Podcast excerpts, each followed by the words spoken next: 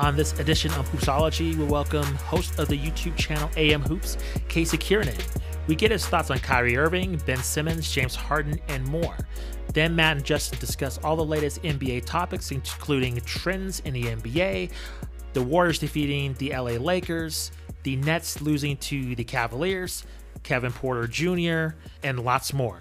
And now, Casey Keirnan. He is the host of his YouTube channel, AM Hoops.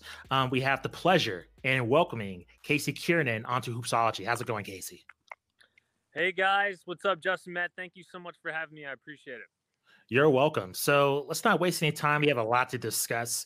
And I want to talk about Kyrie Irving. Um, and I don't know if you caught his press conference with the media, him just discussing returning. It, honestly, just full disclosure, it kind of broke my heart. And I just I just want to ask you point blank, do you feel he should be playing basketball right now, or do you think he should just be focusing on just his political issues that he's dedicated to, his charitable um, contributions he's doing? Is basketball really the right place for him right now? Um, I would think so because he's a great basketball player, but clearly he um, is passionate about that other stuff as well. I think it really comes down to the team and how much leeway they're willing to give him. Um, you know, and if their expectation is for him to be a hundred percent invested with his time and with his mental energy, then I think that expectation is misguided, right? And so, you know, I think a lot of things in life have to do with our expectations. Uh, there's a saying that I live by once in a while, uh, which is that an expectation is a resentment in waiting, right? So mm. if I hmm. expect something, um, more oftentimes than not, I'm going to be let down. So I think from a fan's perspective, from the team's perspective, if they expect him to be all in like Kobe was, you know, Kobe had that uh, that um, uh, philosophy really of a Mamba mentality. He was famous for getting up at 3 a.m. and working out. You know, uh, he was elite offensively and defensively because he, he, was he was singularly focused. That's not Kyrie. But if they expect him to miss games once in a while, all that stuff, and be who he is, then yeah, he should be playing basketball because he's a great basketball player. You know what I mean? It all has to do with what we expect. For sure it just seemed like he just seemed totally checked out. And I think, but it was refreshing because he's known to be adversarial with the media some way. He seemed fairly honest in that interview. Um, talking about on the court, how do you think he's going to mesh with um, James Harden and, and, Kevin Durant? We've seen him in action so far. Not the best results. They're phenomenally offensively, but not so great defensively. Um, where do you think this trio goes from here in terms of their expectations because at least from a media standpoint it's kind of championship or bust do you agree with that philosophy oh it's definitely championship or bust but i think that they're clearly on their way to bust unless they fill out the roster with um, you know guys who have options like guys in the buyout market um, the the benefit that they have is twofold number one they've got superstars on their team number two they're in a great market that people want to live in you know and those types of teams are like a LeBron team where, you know, he's famous for getting veterans who are kind of ring chasing. They're guys who have options, they're talented, um, they're not too much of a burden in terms of salary, but they go there because they want to play with him, you know, and or they want to be in LA. And it's the same thing with this team. They need to get guys who can close the game with them on the court uh, guys who are so good at defense that can get a stop because so many of these games, especially in the playoffs, are like one possession games. But not only do you need to get a bucket, you need to get a stop. And we know that they can get a stop, right? Um, and so, uh, you know, who's going to take that last shot? Um, I would say KD first, Kyrie second, and James Harden third. Um, Kevin Durant is Kevin Durant. He's a walking bucket. He's a mismatch nightmare. Kyrie Irving has shown in his past uh, that he's a clutch playoff shot maker. Uh, James Harden has not shown that, right? And, and and I think that that's great for Harden. He can do what he has done, which is carry a team for three quarters, and then the last quarter maybe not. So this is a great marriage there. Um, but I think there's a clear delineation in terms of who takes that last shot. Casey, follow up to that. Uh, you know, you mentioned they need to get some other pieces, but they've also kind of handcuffed themselves in terms of what they can do with roster moves and things like that. They've given up lots of draft picks, obviously, to get James Harden. Do you think there's potential that you know they trade maybe Kyrie, depending on if things get more volatile there? I mean, that seems pretty unlikely. But what do you think their options are as far as getting other other pieces in there? Yeah, their options are a trade. I don't think Kyrie's a a likely candidate to get traded. Um, in terms of guys on their roster right now who might be uh, valuable on the market, probably. I mean, I want to say Joe Harris. It would hurt to get rid of him, uh, but the buyout market is is the main thing. Um, and you know, there aren't many buyout guys who make a big difference uh, in terms of the playoffs. But again, they've got the offense covered. They just need to get two more guys who can close games with them. Um, that's why it's a long shot. You know, it, it's to me, it's a long shot that the Nets uh, win a championship this year. But you know, it's it's we say championship or bust, but they've got guys under contract for next season too.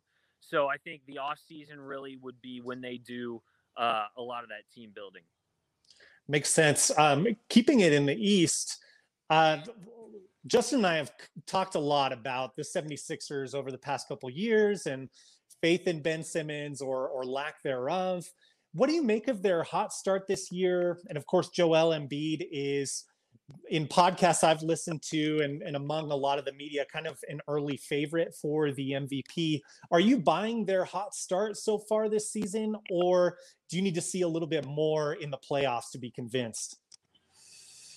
Um, yeah, I think you always need to see more in the playoffs um, when a team like theirs has disappointed year after year. But I am a believer in the fact that they are a complete team.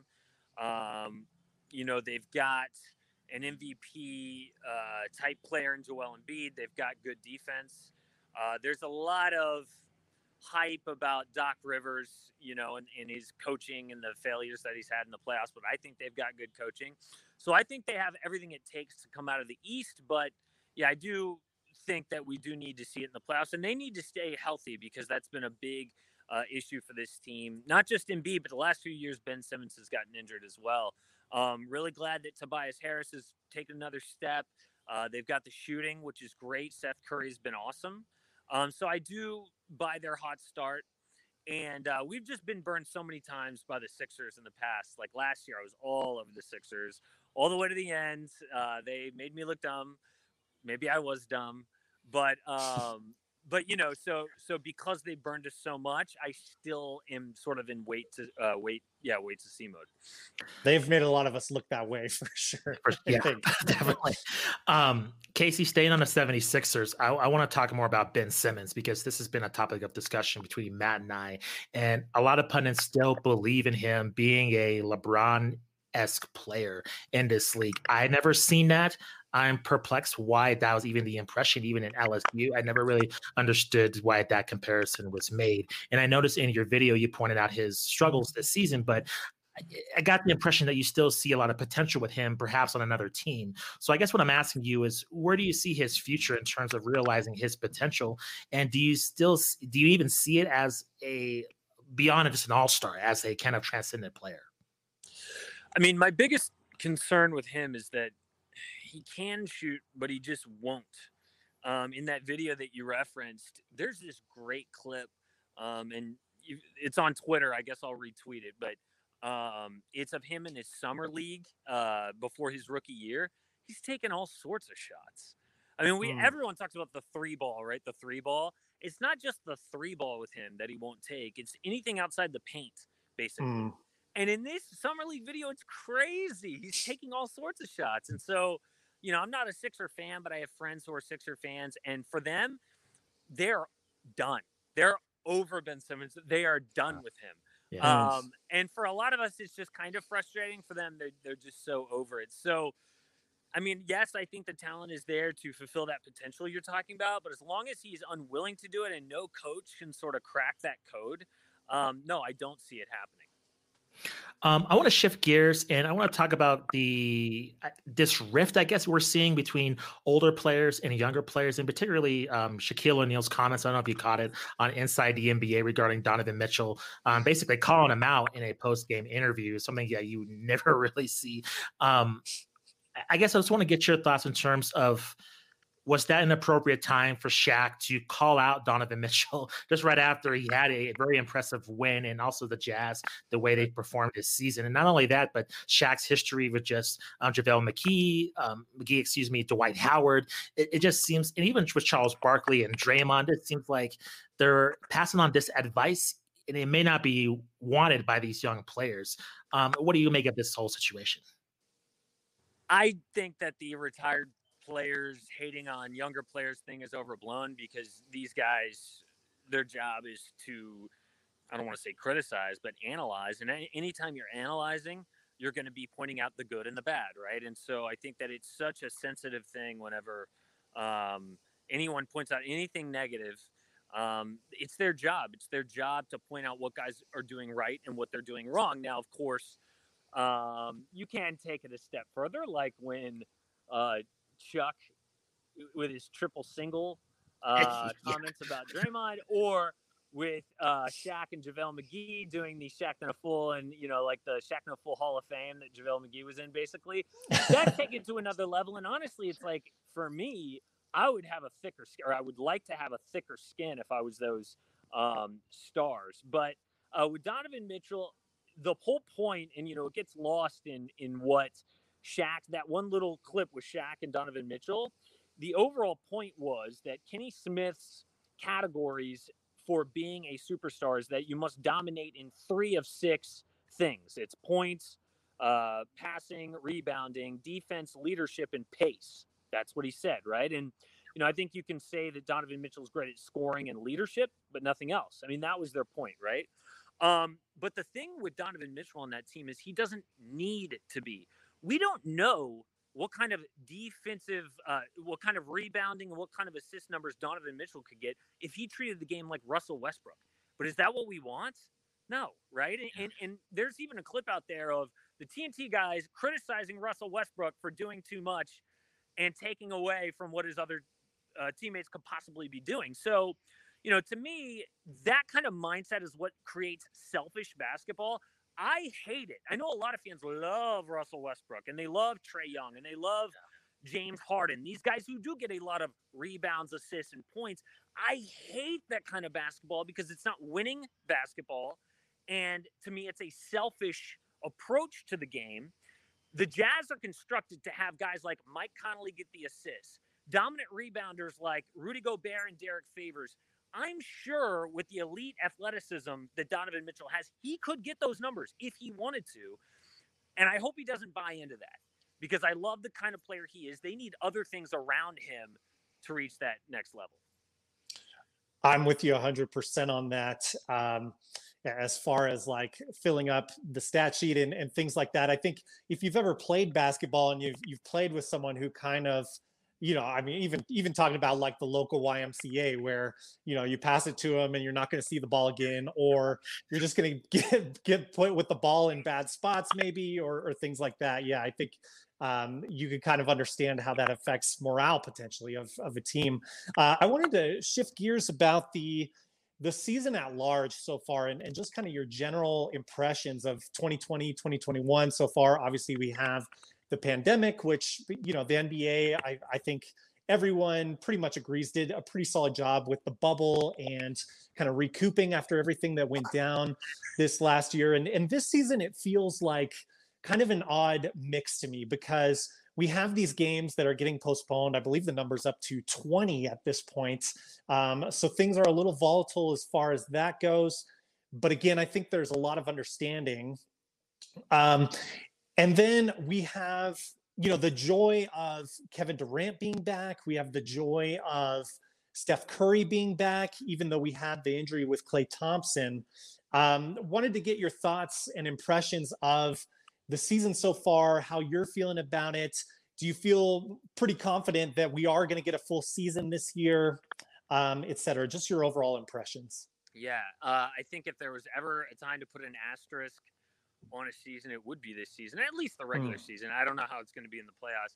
Maybe we're all vaccinated by then, but um, but yeah, the regular season standings are just going to look like a mess. I mean, I think the are the Grizzlies have their next four games postponed. Is that right? Uh, I've seen these articles talking about how they have a scheduling problem, and when they say this game is postponed to be made up later, like there's a serious doubts in a lot of people's mind that they don't have enough time to make up all these postponed games. It is a lot um, of games that have been pushed back.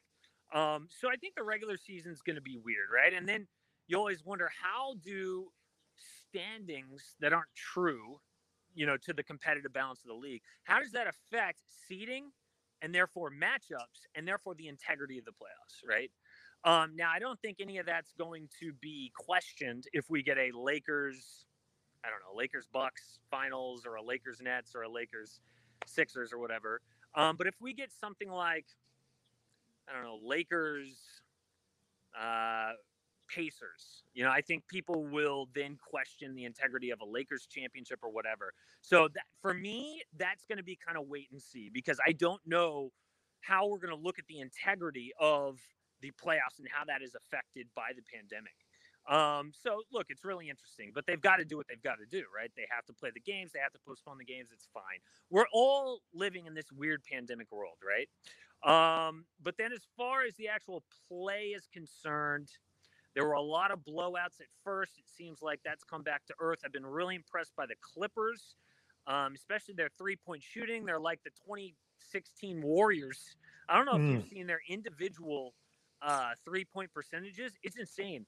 It's like 50%, 45%, 45%, 40%. There's like wow. no one in their starting lineup under 40 something percent, even wow. like Patrick Beverley. It's crazy. Uh, Nick Batum's been great. He's taken off some of the ball handling pressure of Kawhi. They didn't get that true point guard. Um, I like the Clippers. Very disappointed by the Raptors. Um, you know, eventually the the talent exodus is going to catch up to them eventually losing Kawhi and Serge yeah. and Marc Gasol, um, and being this team that always finds the diamond in the rough, undrafted guy. Like that's a good story, but eventually that's really not good. Like if can't really lean on that. on that's bad. Um, so you know, some disappointments, some uh, uh, surprises, but you know, at the end of the day, it's basketball. It's games. I, I remember the months and weeks we had no games. Like I'm just so glad that we have these games. Yeah, it might be an asterisk, but you know, I love basketball either way. One last question for you, Casey. Um, how has your fandom been affected through the pandemic in terms of these players having to deal with these unusual circumstances, games being postponed? Have you noticed your joy of the game changing due to what you've watched in the bubble and what you observed this season? What are your overall kind of impressions as a fan compared to before the pandemic started? Um, to be honest, every single time a pandemic topic gets brought up in a podcast or whatever, I skip through it. I, I don't really read any of the pandemic articles. It's not interesting to my audience on YouTube. If I did a pandemic uh, or how COVID 19 is going to affect this season video, it would perform horribly. Um, fans care about, you know, they care about LaMelo Ball's performance as a rookie. They care about, uh, you know, are the Hawks going to make the playoffs with all of their offseason additions? Um, they care about will Bradley Beal be traded? You know, those kinds of things. And so for me, you know, basketball hasn't really changed in that way. Um, I trust these guys. They're a lot smarter than me, you know, uh, Adam Silver and, and the scientists that they have employed. So to me, it's as much of a non-factor as it can be, really. Got it. Well, Casey, thank you very much for joining us. Please plug where our listeners and viewers can find you on social media and what you're up to in um, the new year here. Yeah, really, the main thing is the AM Hoops YouTube channel. Just dropping five videos per week. Uh, I feel like I'm doing my little intro. Uh, five videos per week, always at 5 p.m. Eastern, and uh, you know, at Casey Keirnan on Twitter. Uh, there's the AM Hoops podcast. Um, so really, Twitter and, and, the YouTube is where people can find me. Nice. Well, Casey, uh, thank you very much for joining us. I'm taking time out of your Saturday. Uh, we truly appreciate it. Absolutely, guys. Appreciate it. Thanks, thank you. Casey. Welcome to another episode of Hoopsology. I am Justin Goodrum, joined by Matt Thomas. What's up, man? Dude, dude, what's up, man? Pretty typical hashtag dad Sunday for me. Oh, I yeah. went to uh, Costco run. Um, spent a lot of time cutting up some boxes with a box cutter in the garage. So, you know, pretty, pretty sweet Sunday. What's up with you? Uh, nothing much. I guess I'm a copycat because before doing this, this came back from Costco. So- Nice. Yes, Here in. Albuquerque, living that Costco life. right? I don't know. Uh, the other thing I was going to point out, I went digging through some of my stuff. I know I'll be quick because this isn't great podcasting, but do you see this logo? I do. do you remember? Uh, I do. you guys on YouTube can check it out. They- yes, I'm, I found my, had to dust it off a little bit, but my old New Mexico Thunderbirds, shout out to the G League right. from back in the day, back when it was the D League. Um, Mm-hmm. Before they moved on to Ohio, uh, my wife and I caught a bunch of their their games. Uh, actually, not even here in town, but close by to Albuquerque while they were here. So yeah, supporting that today, supporting those Thunderbirds that aren't even here anymore. You know what's so embarrassing? Like, and no one will understand this except you and me. Is I actually thought that was like a Grant Eagle. I was like, oh, you Oh yeah, But then I was like, I saw the Adidas, and I'm like, that we didn't have any Adidas. Why should I take that back? Wasn't your warm up? Wasn't that Adidas or no? I can't remember. Because I remember, like, my dad has those warm ups. Like a bunch of people did.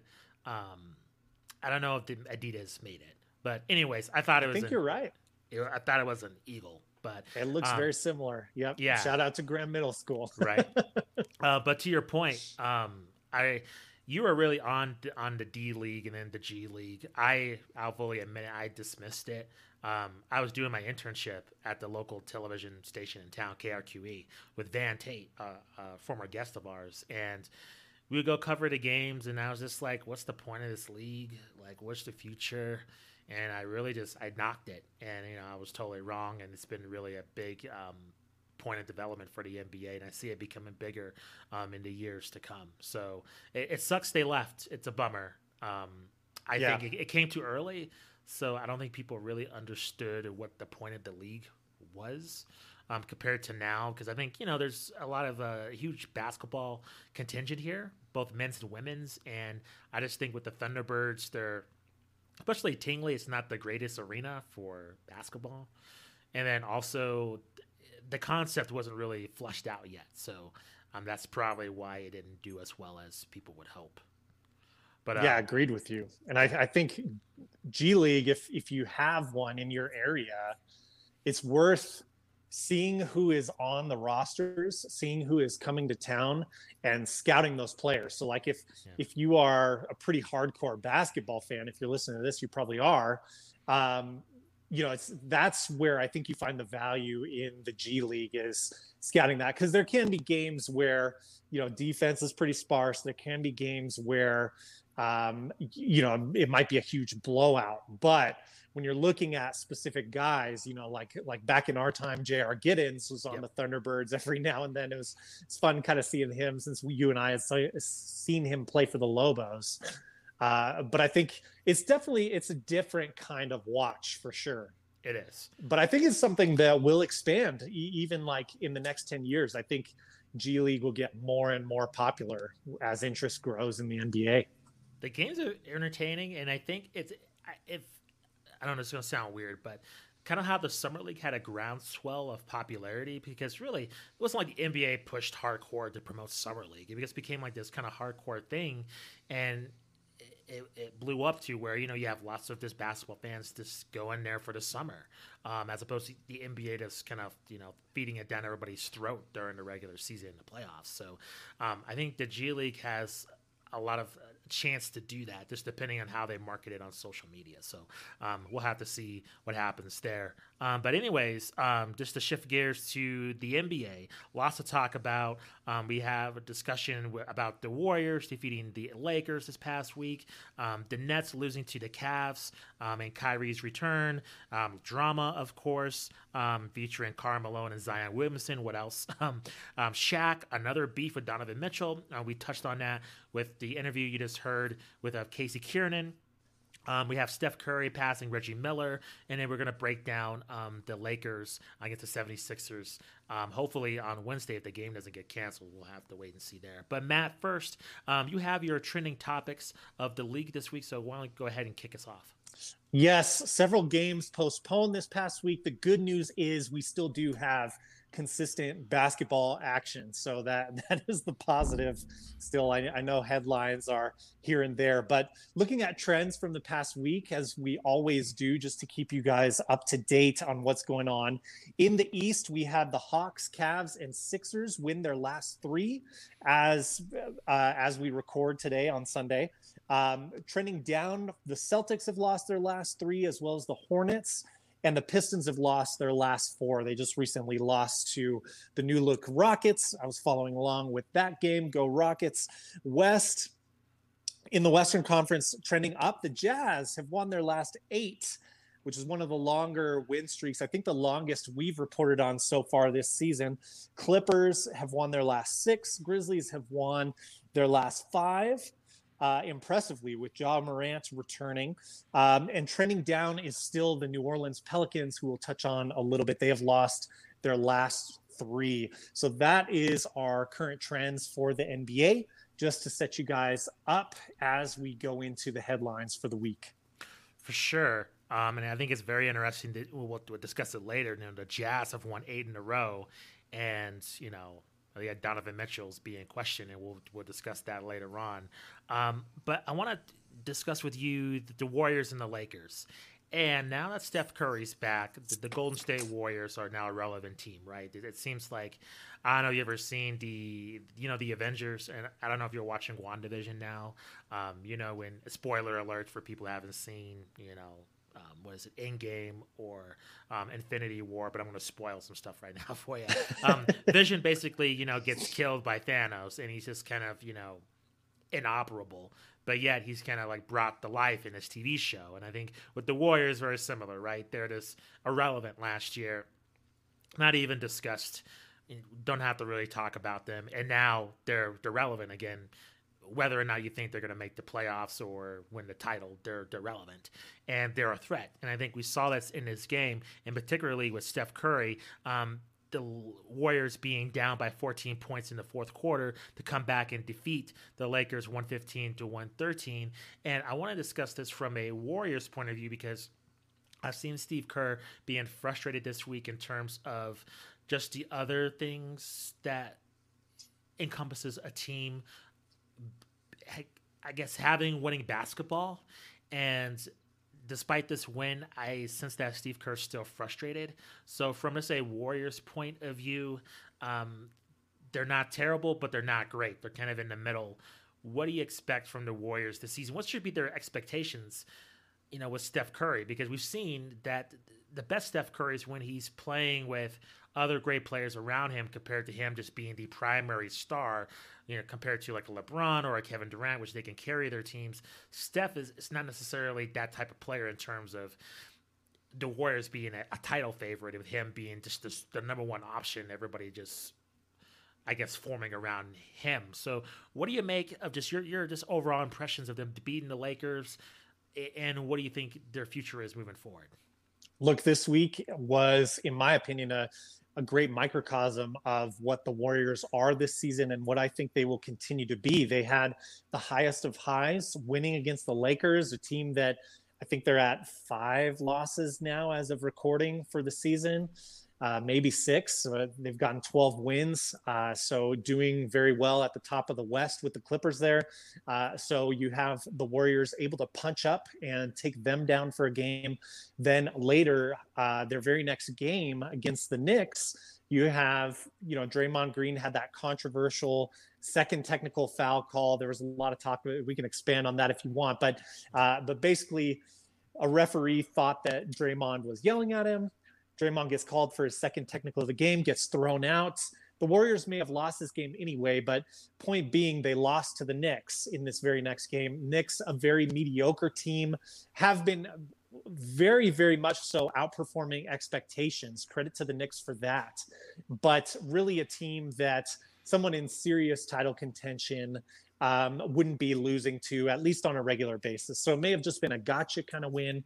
But looking at that and those two games, that's kind of the Warriors right now. I think it's going to be very difficult with the extra burden placed on Steph. Even when Draymond is there, I think it's going to be difficult for them to work any higher than where I had projected them in our preseason, um, in our season preview, excuse me, for the West, which is at the eighth seed. It's going to be hard, in my opinion, for them to scale past that. Now, another thing that's happened uh, over the past week and a half is Andrew Wiggins has been playing better for this team, and that was really one of the keys that you and I discussed was they need to make up that production of Klay Thompson. And the guys to do that are Kelly Oubre Jr., who has been at times horrendous, especially more towards the start of the season, and Andrew Wiggins. So at the start of the season, both of those guys were pretty terrible, I think, trying to find their place. Now they've gotten better. I still think this is going to be a very up and down roller coaster type of team. Do you see anything so far that indicates that you know they they might be able to hold off kind of some more of these high performance uh, games like they played against the Lakers this week?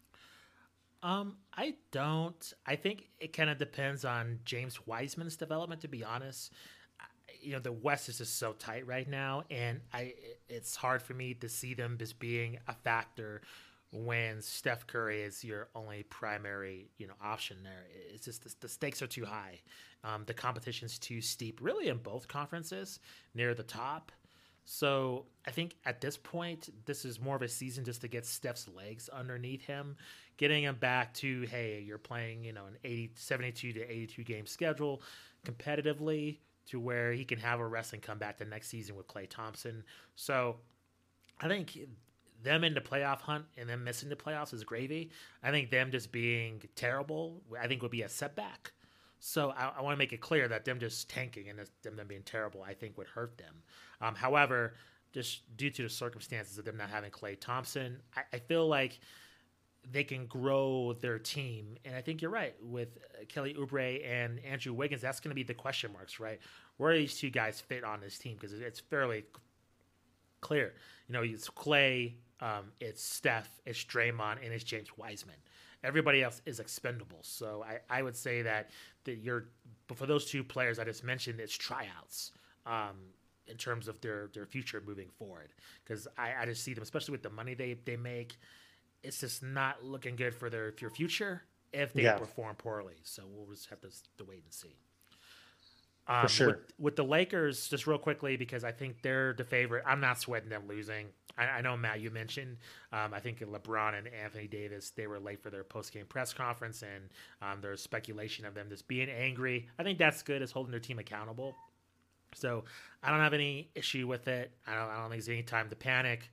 I, I just think they're the elite team in the NBA. I'm not worried personally. Um, I'm not really sold on the 76ers, is ironically just because Joel Embiid have been really pushing him. But I guess the teams that are a threat to the Lakers, I'm not sold on them harming their finals chances. Um, so we'll just, we'll just have to just see how COVID plays into affecting the Lakers in terms of if players are missing, maybe that affects things. But for right now, I think they're the the large favorite so far. Yeah, and I think the Lakers are in that kind of rare tier where they need something to give them a struggle. And so, if if anything, this loss to the Warriors, and I believe Bill Simmons mentioned earlier this year that uh, someone had said LeBron still kind of hates Steph Curry, or there's still a lot of animosity there, which pretty understandable with them being competitive rivals since 2015, um, and certainly matched up against each other plenty of times well before that. Uh, but as far as those title grab matchups, um, they've been top rivals for a long time. So I think it, having a reality check and having a struggle and a setback during the regular season is good for the Lakers. I think the worst thing that could, maybe not the worst, but it, it would be terrible for them to go into the playoffs thinking that they can just coast. And I mean, that may still be the case for them with how deep they are but this is something that's that's going to be good for further motivation down the season because you had better believe next time the warriors are on the calendar LeBron's going to have that date circled for well before uh, the night of that game. They're they're going to be ready and motivated to uh, bounce back, which we don't see in every single regular season game. So to that point, and I want to just transition to the Nets and Cavaliers, but just with that, I mean, looking at the standings now, it seems like people were worried about anomalies and just like teams missing games because of COVID. But looking at the standings, it's played out the way that we've thought. I mean, honestly, besides Denver being nine and seven, and it seems like they're, as you mentioned, um, they have bounced back, and we've seen like the Jazz, um, they're twelve and four now. Just looking at the standings here, like there's a lot of teams in the middle of the pack. I mean, you have your top teams, and everybody else is kind of near 500 or right below it. So I think for, like you said, the Lakers, and I think especially for the Nets, because I think LeBron's a veteran and Anthony Davis, and he just, I just think that team, this the culture there. I'm not too worried about them taking things lightly, per se. But with the Nets, that's a different story. And we, we saw them um, get Kyrie back, and them and it really I think the doubleheader they lost to the Cavs both times, and I believe the first game was it double overtime or just a single overtime in that one. Uh, I believe it was double overtime. Double overtime. The first okay. game Got it. that they matched up. Yeah. Yeah. Then, um, uh, yeah. yeah. Yeah. 147, 135. But all the guys put up great stats, but as we all know, like very little defense. Um, I guess my question with this team is what to make of them because everybody's getting hyped. Oh, they're just great team in terms of offensive. We've never seen this before. Like this is going to be so incredible. But I, we kind of seen it before somewhat with just the Warriors, and that's happened fairly recently. And not only that, that team was tight defensively, and he had Draymond Green. So, just seeing them on the court, what are your overall impressions? Are they a, I guess, title contender, or I guess, are you impressed with them? Not only just from you know, it's cool to see them do all these fancy plays, but you know, the nitty gritties. Can they win the title? I, I think not um, that's based on his performance with the Cavs. And I realize there's room to improve, but is this going to be a, a, case where you know the the Miami Heat? I mean, you're very close to that team, Matt. When they first got LeBron, Bosh, um, and Dwyane Wade, that first season, everybody expected them to destroy everybody, and that wasn't the case. Do you see that scenario playing out similarly with these guys, or do you see them maybe overcoming it? It's interesting because James Harden uh, you know, every everyone was always. Uh, I mean, the whole time he was on the Rockets, really, it was your your fanhood as as a Rockets fan, if if you were one, or if you're just paying attention to the team, or rooting for James Harden in those that MVP season. Um, you know, the whole story with with him was like, man, he's scoring 40 how many assists is he getting with this? Wow, cool. He's almost averaging a triple double, or you know, he's gotten this many triple doubles. You know, very similar to that Russell Westbrook narrative that yeah. we also saw in OKC in 2016. Um, with the Nets, he has taken back his shots and he has acted as more of a facilitator, which I like to see, and, and which I think is also really interesting being paired with Kyrie because Kyrie has some of the best handles, if if not the best handles in the NBA right now. Um, so it's it's very interesting to think about how that's going to play out, uh, and if maybe they can space off of each other. When we spoke with Casey earlier, I posed the question to him about you know what's this team going to do with their roster. There's really not a whole lot of options. He talked about buyouts, which I, I think is absolutely true. Maybe some veterans being in the hunt will join this team. Um, but if it were me personally, and maybe this is my my own personal bias, but I would trade Kyrie for more depth and, and more pieces if, if you could line up some kind of deal, uh, maybe on a team that needs a superstar that that has no identity right now, maybe, but maybe they have a couple defensive wings or or things like that. Uh, I would I would really strongly considering Kyrie. I'm not going to spend a long time there because I think there's very very little chance of that happening, as Casey alluded to. Um, yeah. But I, I, do see this team as incredibly flawed in that sense. Um, I, I don't even know so much that these guys can do anything on the offensive end. I'm I'm still not 100% sold but I don't want to write that off. I want to see more games, a bigger sample size for sure.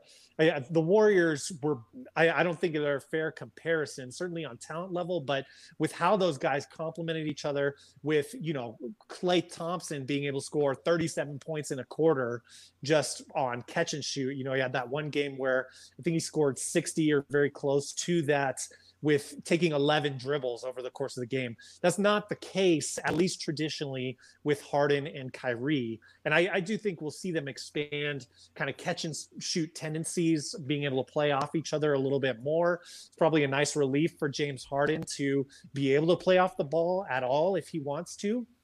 Um, but I think defensively is where myself and I would say most of the major media that I've listened to over uh, I mean, well before this week, um, has questions and I think rightful concerns because I don't know if you have the coaching schemes in place to be able to make up for some of these deficiencies. I mean, De- DeAndre Jordan is not the DeAndre Jordan from the Los Angeles no Clippers, who was really kind of an athletic phenom, uh, really, really high vertical, pretty decent lateral quickness for a big, although he was he certainly wasn't guarding people out on the perimeter very much. But you know that DeAndre Jordan has aged. Yes, he can still grab a board, and he doesn't need a ton of shots, which is nice. He's everyone talks about he's a chemistry guy because Kevin Durant loves him. Uh, but at the end of the day, I don't know when you're playing like we said last week the bucks or miami i don't know if that's getting it done so i i guess i need to see more of a sample size and i'm i'm not really sure they can do anything on defense about it what what are your thoughts as you've watched you know, highlights this week. Um, they got those two losses in Cleveland. They recovered against kind of a you know a patched together Miami Heat team. It wasn't really the Heat at 100% strength, but they did get the W finally on their third attempt. Third time's a charm. They get yeah. the win as a trio. Um, I don't know. What are your perceptions on this team? Yeah, just real quick. I mean, I echo your sentiments. I don't have too much to add. I'll just say, you know, with DeAndre Jordan, that's a glaring weakness. I mean, like you said, with those two teams and the 76ers, he's going to have to start. I mean, they'll, I, my guess is that they'll, they'll, they'll have to go through two of those teams to get to the finals, and then you have Anthony Davis. So that's this, that's the difficulty, right? When you're you're in the playoffs, in which you need both ends of the floor, and like you'll listen to with our guest coming up this week uh, with John Hartofilis, um, he's just explaining how you know, you're not putting the best just five players out on the floor. You're putting the best five players who can play together. And if that is the case, your starting five, and that starting five is not going to be up to somebody else's starting five in terms of chemistry. So I think that's where the struggles are going to come into play. They're going to be entertaining. To be fun to watch. I'm going to enjoy the drama, but you know, in terms of taking them, them seriously as a legit um, contender for the title, I don't think so. But it'll be interesting. To, they're they're the most compelling story in the NBA, so um, that it'll be fun from that aspect. But to take them seriously as a a threat, I don't. Um, so we'll see. Yeah, I'm curious to see, you know, how James Harden as a player is going to evolve in this situation because we saw in Houston over the past eight years everything handed to him on a platter kind of his way or the highway. He was the franchise guy. Like even when they brought Dwight Howard in, who wasn't too far removed from his prime, it was still clear this is James Harden's team. Uh, it, it seems to me that you know to to be positive, you know Harden has really embraced this role as a facilitator, like I've said, and he doesn't seem to be looking to challenge KD or Kyrie for, for like a leadership thing. Yeah, yeah, yeah good point. Um, but I, I think he may be happier and and the happiness that he showed when he arrived to the team may have been genuine like he wanted to breathe that sigh of relief that okay now this is KD's team and I'm going to get my numbers I'm going to facilitate we're going to you know have an easier time thinking going in um, because I've got those two guys by my side you know uh, of course they always say winning cures everything, but the opposite applies as well. I mean, if they go on a huge losing streak, if injuries happen, things like that, you're right. I think it's still a very volatile situation. Agreed. Um, let's move on to some news in the NBA, and this is something that um, yourself and I have been talking about, and that is um, Kevin Porter um, Jr. Uh, being sent to Houston. Um, this all the drama that he's been dealing with. Um, the Cavaliers have traded um, the 2019 pick um, and Kevin Porter Jr. to the Houston Rockets for a heavily protected future second round pick. Um, it was announced um, this past Friday. the pick is top 55 protected, meaning that it likely never to convey. sources tell ESPN. Um, and then it goes on. It says here the Rockets are taking Porter. Um, he's 6'4, um, 30th overall in the 2019 um, draft. Um, he's had tons of personal issues, which I'll outline in a second. Um, this season, he's 20. He's a young guy. I mean, there's lots of room to grow there. Um, 10 points, uh, about three rebounds, two assists, and had a promising rookie season last season. as you know, Matt, in any sport, um, team sport in particularly, um, when you have problems outside of the court, your time in the league is going to be limited. And um, this is from, I believe, NBA.com. Um, he was accused of punching a woman in August and two months later sent to the Cavs um, looking to help him after a cryptic Instagram posting. And then Porter was arrested on gun and marijuana possession charges in November following a single car accident. So I guess my question is to you, Matt. You know, I'm not down for punishing players for this one for I guess their mistakes for the, the rest of their career. However, this seems to be a pattern of behavior. And for the Houston Rockets perspective, when you're dealing with a lot of change, you know, they have all these picks coming up in the future. You have John Wall, you have Boogie Cousins. Taking on a Kevin Porter Jr., what do you think is the benefit for the Houston Rockets here? Do you think they see any promise? I mean, this guy could be a massive distraction, not to mention the drama with him, you know, with the Cavaliers giving up his locker and him, you know, just flipping out about it. He just has a lot of maturity issues, and I think this might be a case in which the Rockets, if things don't go well, may cut him. He may have to play overseas to really be humbled and maybe come back later. Do you see him? I guess hitting rock bottom and perhaps Houston might being a chance to turn over a new leaf, perhaps, or do you see this, you know, further, further, I guess, deteriorating for him? Yeah, yeah, all excellent points, and there is certainly a lot of um, risk here as far as um, you know, character wise, how is he going to adapt and evolve and learn from his mistakes and, and hopefully turn things around uh, because of, of those previous issues? There's definitely a lot of concern there. Uh, the risks aren't that high for Houston in that. I mean, this this guy really was worth a first round pick, maybe more than a first round pick. Um, but because of those issues, because of Cleveland wanting to just get him out of that situation as quickly as possible, because there was an altercation with the GM there, um, you know, the the Rockets get really lucky uh, in that they can bring him in for very very little risk as far as what they gave up. Um, the the best thing that I've heard about this is that he's going to be mentoring under assistant coach John Lucas and he is someone who has mentored troubled NBA players in the past and troubled NFL stars. Um, I I was uh, I was made aware of doing some listening and kind of researching this topic. So that is the hope there, and I think Kevin Porter Jr. is in a situation where if he doesn't shore up these character issues quickly, I mean, like if if there is another incident while he is on the Rockets. I mean, my my prediction would be he's probably out of the league and probably for several years, um, if if ever being able to return, because there is a certain amount of second chances that teams are willing to take on you, and and you can see that it's getting close to that point because it's like a, a 55th protected pick, a second round pick. So I mean, basically giving up nothing to acquire him. So the leash is is very short, so to speak. Um, they're not going to have a lot of patience there, but hopefully, with John Lucas working with him, um, you know, he he can make those changes. I mean, everyone loves a comeback story. Everyone would love for him to um, kind of get things right in his personal life and be uh, a successful player, and more importantly, a successful person, just overall. Yeah, I totally agree. Um, moving on to I guess this has been a theme this season with the older generation and the younger generation. This is something that we'll talk we talked about with John, um, and as well as Casey.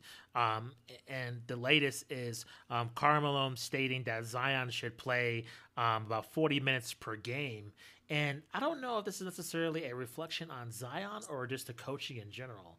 And I noticed, at least this season, that with Zion in particularly, I believe his minutes are up, and to me, he seems like his production is up as well. I don't, I don't get the sense that they're babying him or trying to necessarily control him.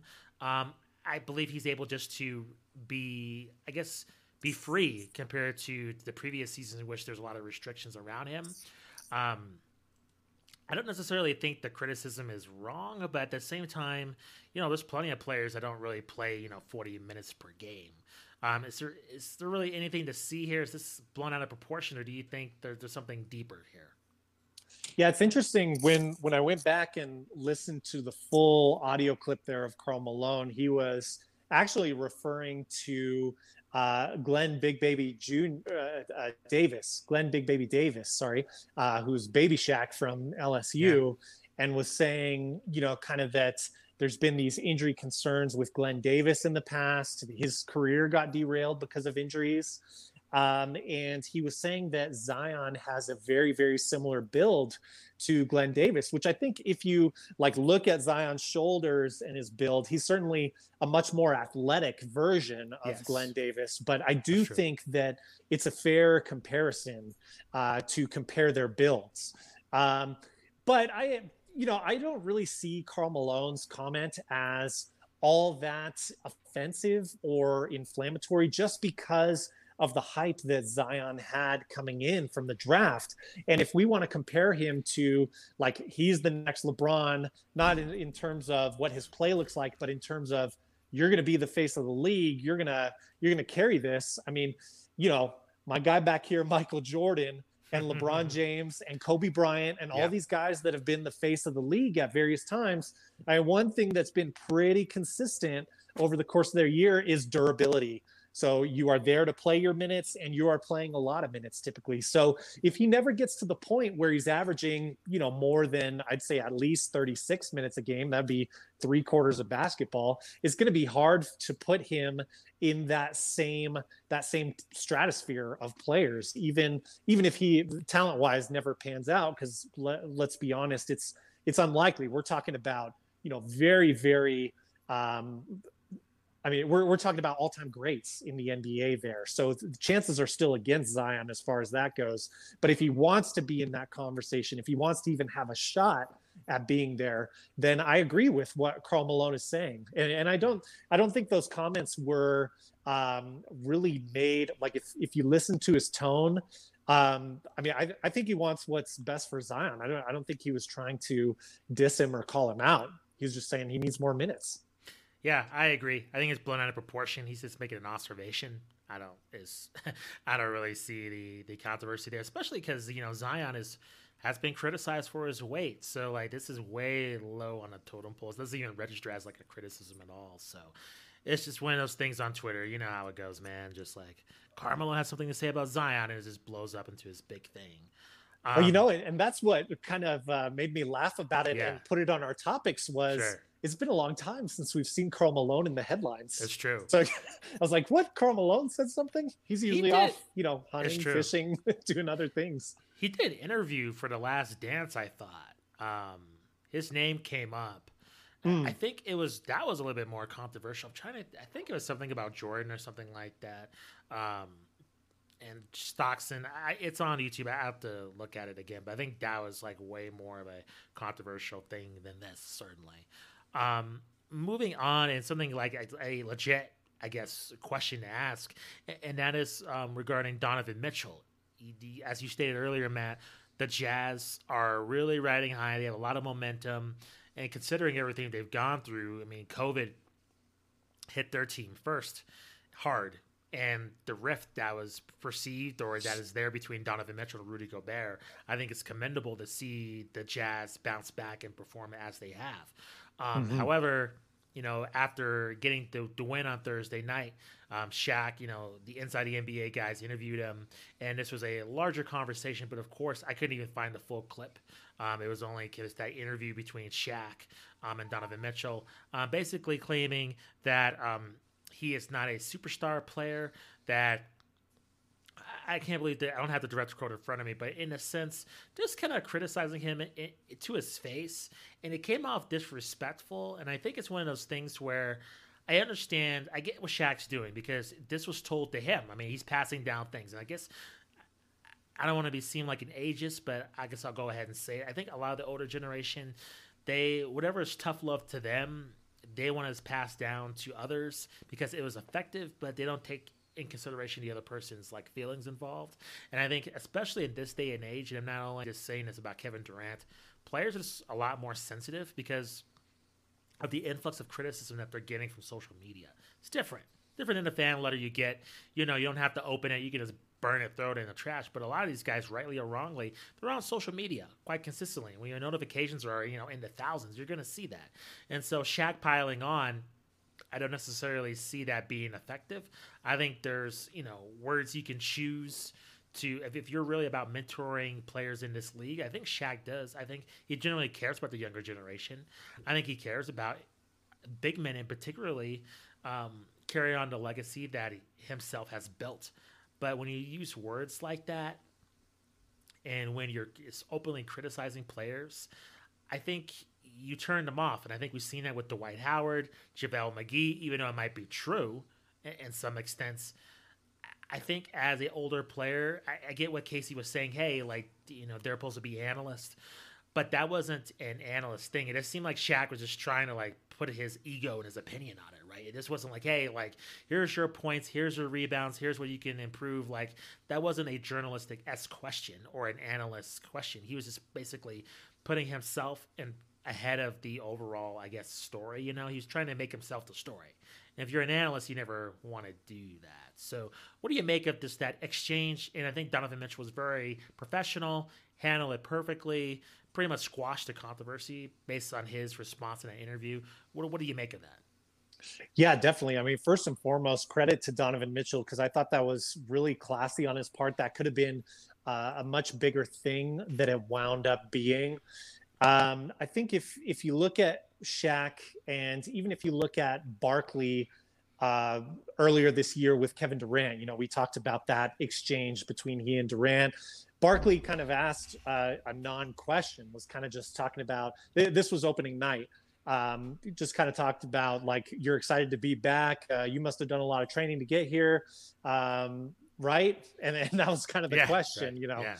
Um, and with Shaq, I I think well, I think both Shaq and Barkley are too proud to admit this, but I think especially with Shaq, I'll bet you almost anything he wishes he could get that moment back and ask Donovan Mitchell a better question, or even just put that question in a better light because I I still don't think I, I do agree with you that I think this is a tough love thing. This is like a I'm trying to help you type thing. Like you you even hear Shaq later on like good that's wanted what I wanted you to say. Uh, but just the delivery of that was so clunky and awkward and off-putting. Uh, so I think you know behind the scenes, I wonder, and obviously these guys, these guys, I mean, who am I and who is anyone else? I mean, these guys are legends, but I wonder if there is going to start to be some discussion of look, you guys need to prep like a little bit more when we are going into these things. I mean, you don't want it to be robotic. That's inside the NBA is legendary because so much of it is ad libbed and fun and out there, and you never know what's going to happen. But I do wonder with these post game questions if we're going to see them more prepared moving forward. I mean, just as another example, uh, just about a week and a half, maybe two weeks ago, we had Shaq's interaction with Christian Wood, where he basically, you know, just outright said, like, hey, I've never really seen you play before, but I, and, yeah and as he was kind of continuing, I don't think Shaq heard him, but you know, Christian Wood, of course, made that statement that we alluded to last week, like, "Oh, you're a casual," uh, and, and, just kind of took a jab at Shaq there, very, very funnily so. Yeah. Um, but you know, I I don't know. Do you get the sense that that these guys even care like how this comment is perceived? I mean, I I don't see this. So sorry to, to wrap up the thought with Donovan yeah, Mitchell. Sure. I don't see it as a big deal. Like Donovan Mitchell is working hard. We mentioned earlier yes. the Jazz are on an eight game win streak. Yeah. I think this is nothing for him. Like he said, he's been hearing this the whole time. He's doing what he needs to do. I, I think it's like it's a non-issue. It just looks bad on Shaq at the end of the day. Do you think behind the scenes there's, you know, I mean, we we've had at least four headlines on inside the NBA by my count over the last you know month of basketball. Um, yeah. I don't know. What are your thoughts on them and, and their delivery? So several thoughts. One, I want to read you what LeBron and Kevin Durant had to say about mm. this because it speaks to a general point. Um, this is from LeBron. Um, this is from their Instagram post. There's a difference between constructive criticism and soft hating, though. I've seen it both ways come my way. Mostly the hate. You can hear it in their delivery. And here's Durant. Them old heads need to enjoy retirement. These boys have coaches they work with every day. LOL. Um, See, I and I don't agree to that extreme. Like, I, I don't sense hatred. I I just sense like a, a weird, clunky, unprepared delivery, or just unthought out, like underdeveloped question. I don't know. I think I think it's a get off my lawn mentality. Mm. I think guys do bring in grudges. For instance, look at Paul Pierce. I mean, when he's an analyst, that's why I can't stand Paul Pierce as an analyst because he, you, there's a there's a video. I don't know if you've seen this. Um, SB Nation, they're now known as Secret Base. Weird name, but besides the point, they did a thing with Paul Pierce and LeBron James, their beef, and just as an analyst Paul Pierce always criticized LeBron James pretty irrationally. You could clearly hear that he has a beef with the guy and clearly jealous of LeBron of his success. And it's different than a news writer like Skip Bayless, who built his rep on criticizing LeBron. And that's, you know, Richard Deitsch will tell you he, he hates Skip Bayless with a passion. Just listen to any of his podcasts. He hates Skip Bayless.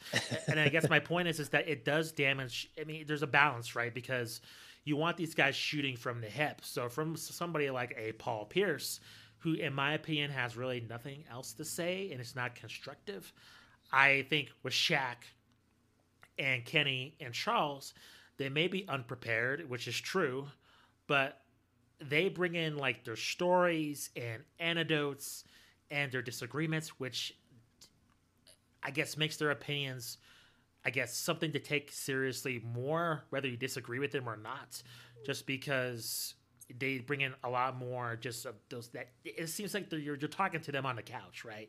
Whereas compared to ESPN, they're a lot more polished, a lot more just just, just trying to be a little bit more professional. And I think what you're seeing with inside the NBA, because this is this is an ongoing problem, Matt. We've seen not just only this season, but in years past, is just I think I get off your lawn mentality of okay, this is the game where we played it.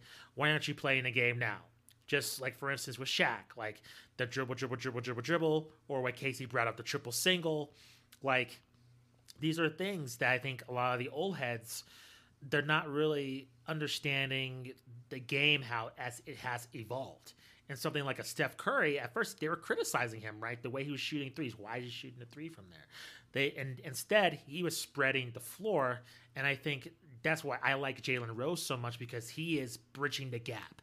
He has connections to players from kind of the old school and the new school, and so he can he does a good job of providing context as to why he may or may not disagree with something, so it doesn't come off as hating. So compared to Shaq, in which I don't think he was trying to be malicious. He was trying to motivate Donovan Mitchell, but it came out of him being just a jerk. And so from Donovan Mitchell was like, you know, F you, dude. Like, you know, like, just go, like, come on, man. Just, you know, go eat some Papa John's or, you know, be a sheriff why, why are you just coming down on me after this, this game? So I think with, that's why I like Kenny Smith because I think Kenny Smith is a lot like Jalen in which he is he can be a siphon between both eras of basketball. And I think where you have a lot of these guys, they're stubborn, such as Shaq and Charles. This is why we love them. But at the same time, with a lot of players in the league, it's a it's a situation in which I don't really blame them for not taking their advice because it does come off as hating. You don't want to listen to that. Like these are players that I think would want to hear their criticism at the same time when it it, it mat delivery matters. It does. I mean, if we right now we're just you know you cook something, Matt, right for me, and it's like I may not like it. If I just say it sucks, like this is trash, like it might it might hurt your feelings. Like that's disrespectful. Instead of just being like, hey, like it's stuff to improve, stuff to come for next time. Like there's a way you say things, and I think tact matters. And I think a lot of these players they are sensitive, overly sensitive. I will put, perfectly admit that. At the same time, I think like you said, these players need to choose their words wisely. Now, in terms of being prepared or not prepared, eh, that's part of the charm. I mean, I just keep it real. I mean, yeah, Shaq has a billion other things to do. I just saw he was like, whatever, whatever it's called? Like sworn in as sheriff in Atlanta. Like this guy mm. has like ten thousand jobs he has to do. Charles plays golf. He complains about going into work once a week. Kenny has his many things. I mean, really, the only person on that show keeping up with the league is Ernie Johnson a, on a consistent basis. So that makes that's what makes the show. To be honest, um, yeah, it does. Hurt, does it hurt their credibility? One thousand percent. Um, however, do I should they be more prepared? Maybe, but at the same time, is is it gonna make is it more compelling to watch than being unprepared? Probably. You get those moments right, and they're able to get away with it. Um, I think as they have, I think a lot of more. I don't know, not credibility, but I guess room to um, play with in terms of getting away with that type of stuff. That's because a lot of the times the that show inside the NBA takes place way late at night um, compared to mm-hmm. on ESPN. A lot of those post game shows you see on ES, you see on Sports Center and the pregame is way earlier on, and I think a lot of those guys on ESPN don't have that same kind of entertainment value. So they're going to get more railed on as compared to Shaq and Charles. They're going to be able to get away with it overall. I don't think it hurts the enjoyment of the show, but you know, in terms of players, you know, if Shaq's going to sit down with a lot of these guys, they may they may shade him, and they have every right to do so. I mean, it's just, I mean, you can't just talk any type of way to anybody, let alone you know one of your peers. As Jalen Rose said, I mean, you're in a fraternity, you're in a, um, you know, you're a part of this group that only a select amount of human beings on the face of the earth get to be. And so I think there should be a little bit more of a brotherhood, even if you may disagree or want to give criticism. I think choosing your words carefully should be in their best interest when it comes to dealing with these players moving forward.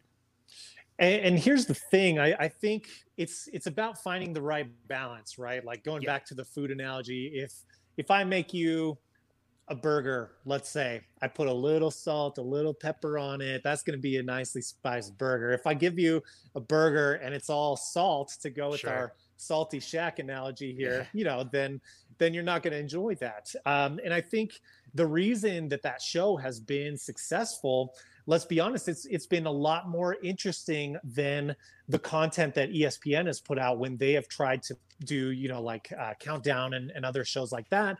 Because really, you know, back several years back, um, you know, Bill Simmons was kind of like the critical one when he was on that show. Because like Doug Collins, not a very critical personality. Jalen Rose, love him, but not not super critical no. players. You know, kind of walks a balance, understands the players, very understanding.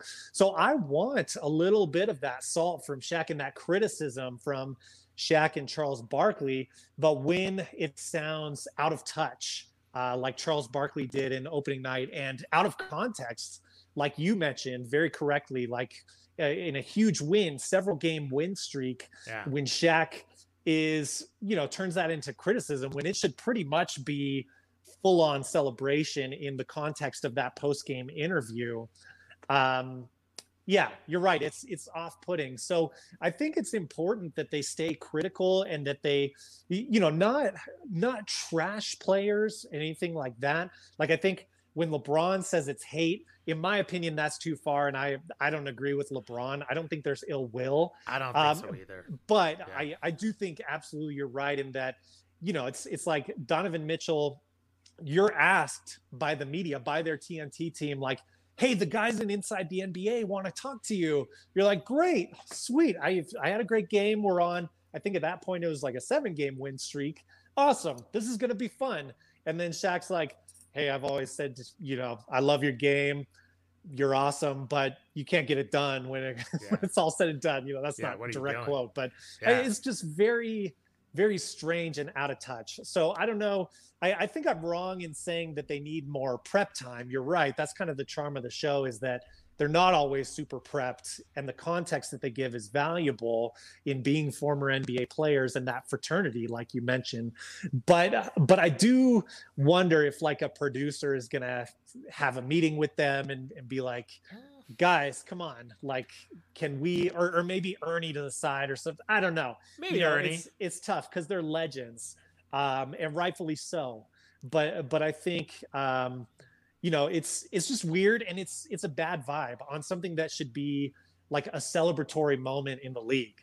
Yeah, it, it, it sucked to see, to be honest. Um, yeah, I was I wasn't a fan of seeing that. Agreed. I think in terms of checking them, I think that's probably falls on Ernie um, just because he's you know he talked to Shaq just about his antics when first coming on the show about hey dude like people want to hear your analysis and you what you bring to the game your experiences not you following the Christmas trees all the time. I mean there's plenty of time to have fun, but at the same time it's like you know, dude, like you just, you know, you're not a circus act. I mean, how many times, as I would not care to admit, to see Shaq without any pants on? I mean, it's that, and it's been on Inside the NBA. So I think it wouldn't surprise me if there's any type of um, checking there. At the same time, is he is offering his opinion. I just wish phrasing it differently. That's all he has to do. He can still be honest. I think you can still have your cake and eat it too. Don't have to be disrespectful, but at the same time, you want to motivate these players. So be it. Um, so and uh, like you said with LeBron, I don't think it's hate. I don't think so.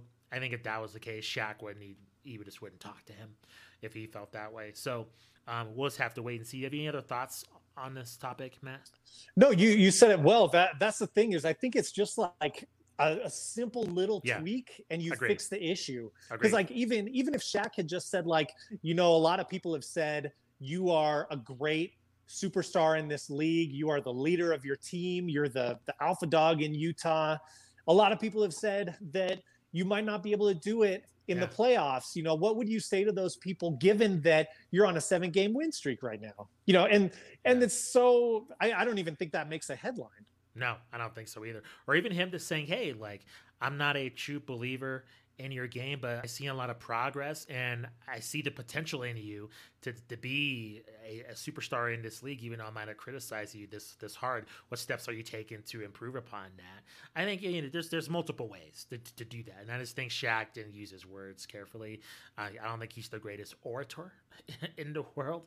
Um, so nor does he have to be. No, yeah, no. At the same time, I just think no, we'll, move on in a second, but this, just brings up the JaVale McGee because you know I think in that in Dwight Howard too, because I think both guys were seen as having their faults. Shaq was seen as kind of the I don't know, lack of a better word, protagonist in that, um, the good guy. Um, but at the same time, it's just it's just a way of going about it, and I think a lot of these guys know each other from high school. I mean geez, I mean, LeBron just through not only his son, but you know, through AAU, like all these guys are tied into the community. They all know each other. So even though they're going to be adversaries, you know, in the NBA, it is going to create that rift. And I think you're going to see where you might not see that much access. Unfortunately, with these former players, I think with the media, I understand because these media guys probably never they never played on the higher level as the people as they're covering. But with the players, I would like to see at least them opening opening up to them. And if that's not the case, I think you might see a rift between, you know, players that are analysts and then players on the court. And I think that'd be highly unfortunate to see. Yeah, like I, I mean, I think it would be a shame if more of the NBA had like the current playing NBA, if more of those players had the perspective and the hatred that KD has towards that yeah. older generation. I think that'd be a terrible shame. Um, and and you know, KD's an outlier. Um, and and we've talked about how he handles criticism in the past. Some of that fair, some of that maybe um, oversensitive. But um, you know, I, I like you. I just hope it doesn't devolve to that point because uh, the NBA has thrived off of these personalities, um, and and that's what you know created my love for the game in the '90s. Um, and that's what you know should be carrying the game through younger generations. Agreed. Um, two last things, real quick, and then we'll wrap it up. Um, Steph Curry passes Reggie Miller for second all time in three points made, has only Ray Allen left to catch. Um, what do you make of this? Pretty huge accomplishment. Um, I have said this. I think Stephen A. has said this multiple. I think he's the greatest shooter we've ever seen. Oh, Just unbelievable. Um, what do you make of his accomplishment?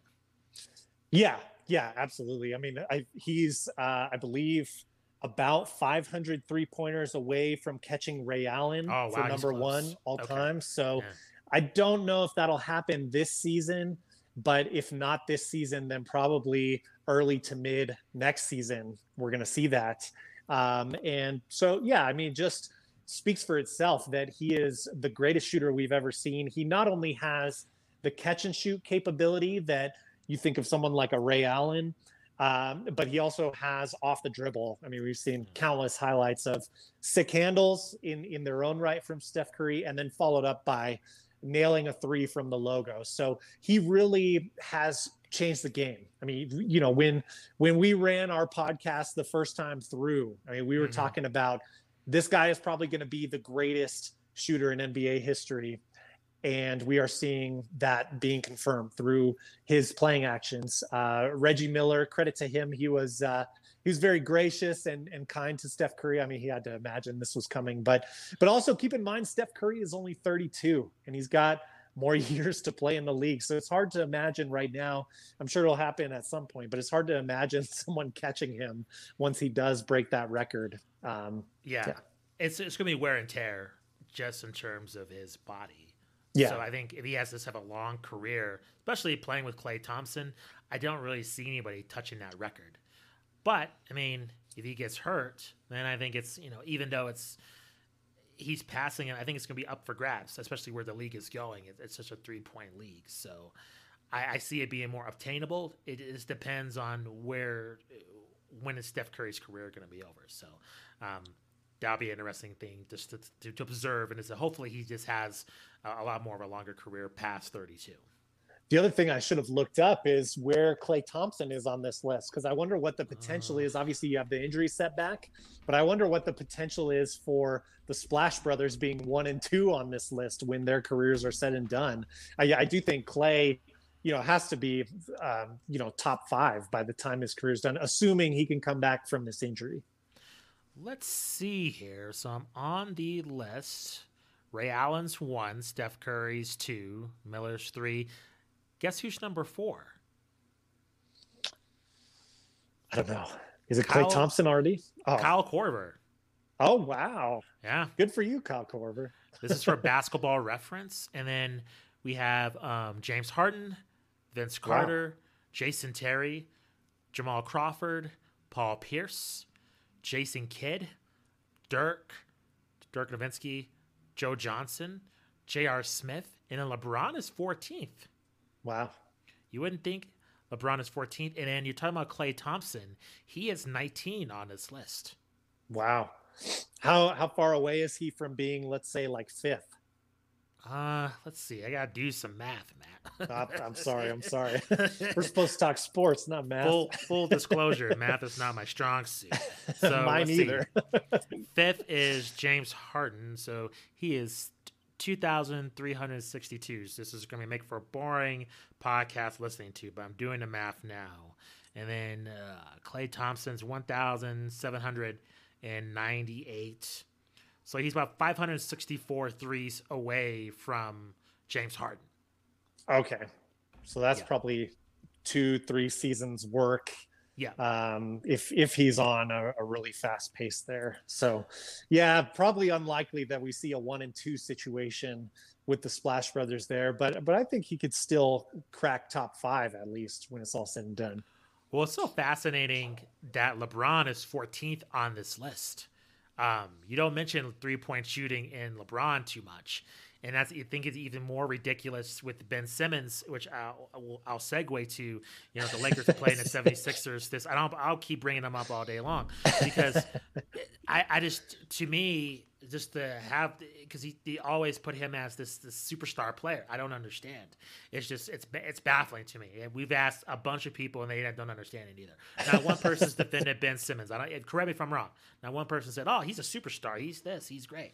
And I'm I want my I, I generally maybe want my mind change. I'm I'm open to hey, you're wrong, Justin. Like Ben Simmons is the man, but Casey put it like he shot way more in college. He doesn't want to shoot the ball now. Like, and to me, comparing him to LeBron, which LeBron is 14th on the three point list, to Ben Simmons, in which we, we see him trending for hitting or missing a three pointer. it's just it's baffling to me. Um, Sad. So, but it's just to this point, real quickly, previewing his matchup. Um, what are you looking in the, in this regular season uh, matchup between the 76ers and the Lakers? Just because the Sixers, I think, compared to any other season, are considered a legit title contender what are you looking to see in terms of not only the 76ers winning it, but in particularly Joel Embiid asserting his dominance? I think the Sixers, I mean, part of the reason they've been so successful this year in the East is that they have a lot of depth on that roster, uh, especially considering that James Harden trade didn't go through. I mean, yeah. they, they had a lot of interesting pieces to offer. So I think they do match up well in terms of one through five, like being able to put someone, put a man on every person. Um, so I'm interested to see how they guard AD because I think AD is too quick for Joel Embiid to stay on him. That that's one thing that I would be interested in watching is how do they handle AD because they're they're probably going to put Ben Simmons on LeBron James just because he's quick, he's a long yeah. defender. If there is a high level skill that Ben Simmons does have. It's playmaking first and foremost as, as far as distributing the ball, driving to the lane, and then also perimeter defense and, yeah. and guarding smaller guards. Defender. Yeah. Yeah. Um, but no, your your criticisms are fair. You know, I've I've laid out my case, but at the end of the day, it it, it never adds up to how he was hyped. Um, but anyway, so I think um, you know there there could be more pressure and incentive for these players to play a little bit harder than a normal regular season game just because this is kind of the early you know quarter season or uh, third season nba finals. If, if we're looking at it that way this is your top team from the west versus top team from the east. Typically not always but typically um, these are another statement game. Like Warriors versus Lakers was a statement game because of that history there, and Steph kind of having that chip on his shoulder as he's had this year.